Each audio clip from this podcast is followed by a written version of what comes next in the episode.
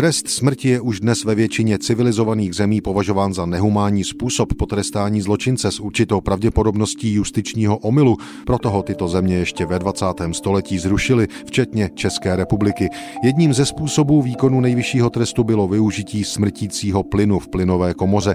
Například ve Spojených státech je stále legální ve třech státech. Tím prvním se právě před stolety 28. března 1921 stala Nevada. Ten den používání plynu k popravám zločinců schválilo nevadské schromáždění zákonodárců, tehdy pod dojmem toho, že právě tento způsob je nejhumánnější a odpovídá závěrům moderní vědy. Další desetiletí ukázala, že pocit humánosti měl velmi často ke skutečnosti dost daleko. Nevada byla prvním státem ve Spojených státech, který plynovou komoru schválil. Nevada také byla prvním státem, který toto zařízení jako první použil v praxi. Odsouzenec se jmenoval G. John, byl to Číňan, tento gangster dostal trest smrti za vraždu jiného gangstra v Nevadě a do nové plynové komory se dostal 8. února 1924, tedy tři roky po rozhodnutí nevadských zákonodárců.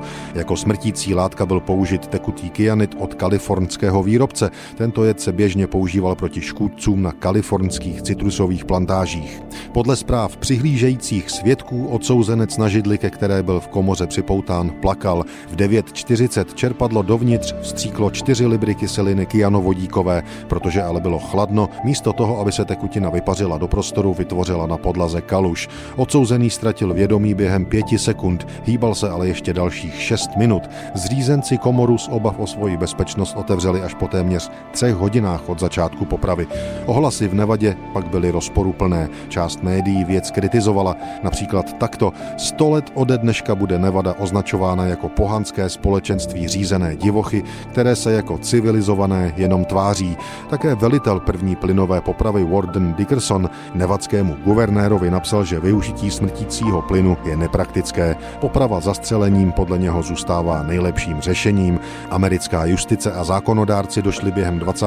století, co se týká popravy plynem, ke stejnému závěru. Na konci století proto od této praxe Spojené státy prakticky upustili. Smrtící plyn nahradila smrtící injekce. Od schválení popravování zločinců plynem ve státě Nevada uplynulo 100 let.